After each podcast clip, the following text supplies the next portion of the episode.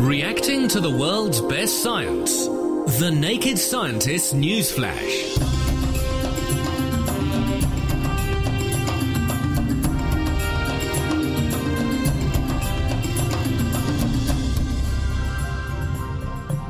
It's the Naked Scientists, Chris Smith and Ben Valsler. Well, this week, some delicate stone arrowheads that date back about 71,000 years have been unearthed in a part of South Africa. This is at Pinnacle Point, which is on South Africa's southern coast. It's been published in the journal Nature this week by uh, Cape Town archaeologist Kyle Brown and his colleagues. Why this is important, they have been excavating this site and they have identified these little tiny bladelets. They are worked pieces of flint which bear an uncanny resemblance to things which much more recently have been found in association with wooden shafts and therefore probably were arrowheads. But the interesting thing is that they are so hard to make in terms of they got the right sort of stone, that's what you needed. They have been heat treated in order to make the stone more workable. So they would have had to collect the stone from one place, take it to another place to heat treat it, work the stone in the right way, then work the stone in such a way that it'll fit into another piece of worked material, like a piece of wood or bone, to slot into it, then bind the blade on. And their argument is that given this was all going on 71,000 years ago, in order to pass on the skills of doing all of this and communicate this complicated manufacturing process, this isn't something that you could do without language. And they're making the point that this is an indirect evidence of very highly advanced language amongst people 71,000 years ago. Now, up until now, people thought we had, had language in what we now regard as modern humans from about 40 or 50,000 years ago. But this was based only on, again, indirect evidence, looking at symbolic evidence, people painting things or drawing particular depictions or exhibiting certain behaviours now we've got, again, very tangible evidence with this highly, highly involved manufacturing process that's emerged from this site that they can date not just from 70,000 years ago, but there's 11,000 years of manufacture of these tools. So it's going on over a long period of time. And the fact that the tools change subtly and evolve and become better as time goes on argues that the, the technique is being passed on and explained. And it's interesting as well because I think there's another consequence of this. In the paper at the end, there's this beautiful line that says microlith tipped projectile weapons, and these little bladelets are microliths, extended the effective range of lethal interpersonal violence. In other words, people attacking each other they would have conferred substantive advantage on modern humans as they left Africa and encountered Neanderthals, who were equipped with only hand cast spears. There's always been this question about why Neanderthals disappeared 24, 30,000 years ago or so, why they dwindled and, and then eventually completely disappeared it looks like these people coming out of Africa for a very long time had been perfecting the art of making arrows and darts that they could fire. And the Neanderthals didn't have that, and they would probably have come second in the race. It's a shame to see that evidence of very early communication and cooperation is also probably evidence of very early warfare. It's all about warfare because people are fighting for resources. The other point is it, it's um, also how you get your lunch, because if you can use a bow and arrow against a very dangerous animal, you're less likely to come off badly. And this enabled people to catch their lunch without having to take such a risk themselves personally. And that meant that population survival was going to be much greater because you were going to lose fewer people owing to trauma and injury in catching your lunch. And presumably it would make things a bit more democratic because it's people who've got good aim as well as people who are just really fast. Well, whoever's got the biggest spear. Whoever's got the biggest spear. And also this week, researchers at the Wyss Institute for Biologically Inspired Engineering at Harvard University have made a lung on a chip that is capable of modelling a human disease or a human condition called pulmonary edema. It consists of a polymer structure about the size of a USB stick, and that contains a number of hollow channels. Two of those channels are separated by a very thin porous membrane, and that's coated on one side with human lung cells and on the other side with cells from very small blood vessels known as capillaries. By passing air over the upper surface and blood like medium across the underside, the chip can model the interactions that occur at the surface of the lung. Now, there are two other channels on the sides of the chip that can expand and contract. They pump in air or they vacuum it out in order to deform the interface to stretch it to mimic breathing action. And now the new research that's been published in Science Translational Medicine demonstrates an abnormal function of the human lung. There's a drug that's used in cancer chemotherapy called interleukin 2, and it's known to have a serious side effect of causing pulmonary edema. That's where fluid can leak into the air spaces of the lungs. And if the lung on a chip is truly a model of a human lung, then we should expect to see the same sorts of leakiness across the lung tissue as a result of administering interleukin 2. And this is exactly what they saw. The lung on a chip experienced the leakiness, reduction in oxygen transport, and the clotting that you would see in real edema. The experiment actually went one step further and identified something entirely novel about edema as well, and that's the fact that the very act of breathing increases the leakiness over threefold. So it's a very serious and important thing they've discovered. Organs on a chip are thought to be useful for very, very high throughput, replicable, and easily controllable drug screening. And this could potentially do away with the need for animal studies, which can be costly. And in fact, only about 10% of drugs that initially start out on animals get to humans. So this will increase the rate at which we can identify new drugs. And now other organs, organ systems, and other conditions should follow, and it's very likely to change the future of drug design and drug discovery. Breath of fresh air. Thank you very much, Ben. Now, a major news story in the UK this month has been the discovery of ash dieback disease, a fungal infection that destroys ash trees, unfortunately. To find out more about this threat and whether or not we can control it before it spreads further, we're joined by Reading University plant pathologist Professor Michael Shaw and Cambridge University's Professor of Mathematical Biology, Chris Gilligan, who's also chairing the government's task force looking at this. Uh, we'll begin with Michael first. Hello, Michael. Hello. First of all, what is this disease that we're calling colloquially ash dieback? It's a fungus which spreads by spores which form on fallen leaves and can infect leaves of a healthy tree and uh, then spread from there into the bark and the conductive tissues of the tree and cause wilting of shoots and eventually in, in small trees girdle the trunk and kill it. In older trees, it kills shoots and maybe branches and weakens the tree so that it becomes liable to succumb to things which wouldn't normally be a lethal disease. Is it just ash trees that are vulnerable to this particular infection, or can it hop onto other trees and species too? As far as we're aware, it affects a group of ash trees, particularly the common European elm, uh, which is the one we have, um, a couple of other species. It seems to be less serious on Far Eastern elms, and in fact, the evidence at the moment is that it comes from the Far East. It seems to exist in a benign form, coexisting fairly happily with certain types of ash tree in Japan and presumably the wider Far East. How do we think that something from the Far East took up residence in Britain? It's taken up residence in Britain because sometime in the early 1990s, it took up residence somewhere in Eastern Europe, let's say in Poland. And it's been spreading from there as a spreading infection since that time. It was in Scandinavia in the mid 2000s. By 2009, I think 90% of Danish ash trees had some signs of infection. It's now in France as far as the Massif Central. So this is a big spreading wave of infection. How it got to Poland, we don't know. We're hearing this number of 90% of ash trees are vulnerable. Is this a reflection on the fact that not all ash trees are made equally? Are there different subtypes of ash tree? Well, no. It's more that um, ash trees are sexually reproducing, so they're quite variable. And in studying trees which appear to have been less badly affected in Denmark and in uh, Norway as well, it's been found that some trees appear to have survived because they're genuinely more resistant to the infection.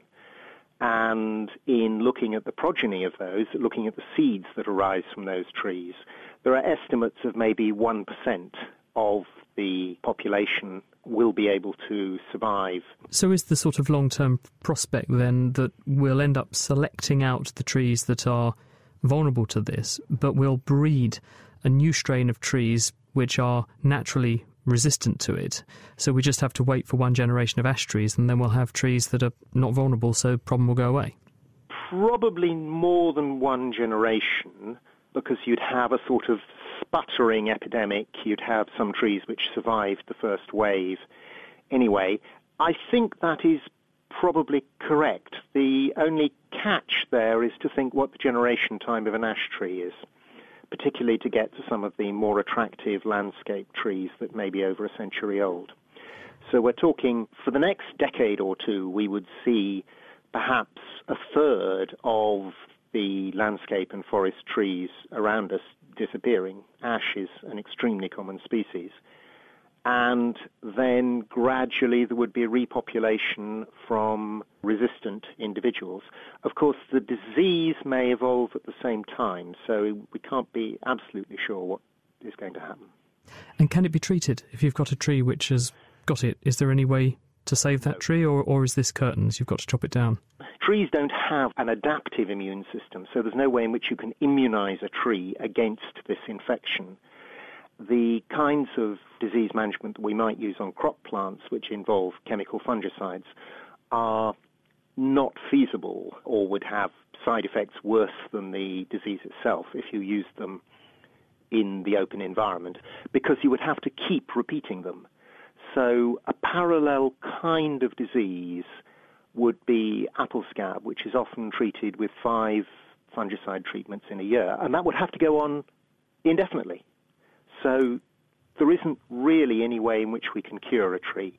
For an urban tree, a much loved specimen tree, it may be possible. I'm sure people will be trying injecting fungicide directly into the tree, but it will be expensive and unfeasible in the wider environment intravenous treatment for a tree.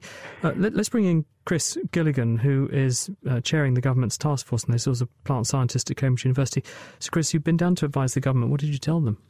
I've come into this really as an epidemiologist and a mathematical modeler with some experience of developing models for a range of pathogens that might uh, come in and attack a range of species, including uh, trees, but also we've worked on bubonic plague in the past, for example, and used some similar methodology.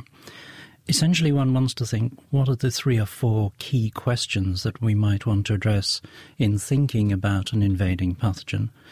The first is you want to predict the spread. Secondly, you want to identify regions that are most at risk.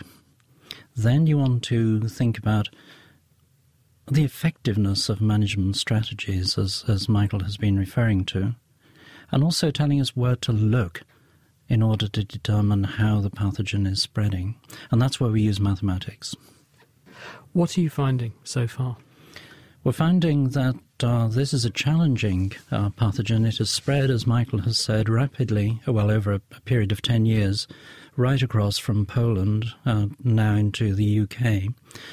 We're working very closely uh, with a range of government scientists to identify where uh, the sites of infection are, whether they're in mature trees or whether they're in sites in which young saplings have been introduced. And that distinction is very important, particularly in thinking about the uh, mechanisms for spread and also the potential for control a lot of the newspapers have had things like uh, they've said now it's in mature trees, the horse has bolted. There's not a lot we can do. Is that is that because if it's in mature trees, that's an indicator that it's out there in the wild and spreading, and that all the control strategies of nurseries you can do all that you like, but you're not going to stop something once it's out there in the in the wild tree community?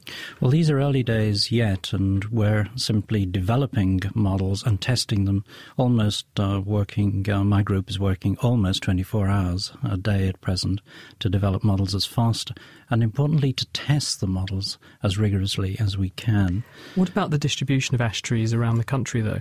Do you make assumptions about where all the ash trees are, and are they fairly homogeneously scattered across the country, or are there hotspots, pockets, if you like, of where there are lots of ash trees and then not very many.